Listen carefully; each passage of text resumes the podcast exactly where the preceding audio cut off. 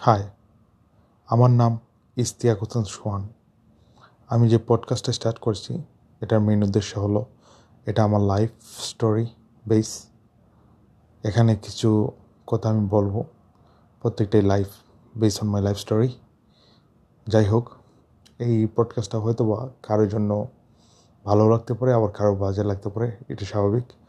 আর একটা কথা বলে নেই ইজিলি আমার শুদ্ধ ভাষা হান্ড্রেড পার্সেন্ট শুদ্ধ হবে না, কারণ I am born and raised as a Sylheti so I try my best to speak শুদ্ধ। যাই, এখানে যদি কোনো ভুল হয়ে থাকে, তাহলে প্লিজ কাইন্ডলি এটা অ্যাডজাস্ট করে নেবেন।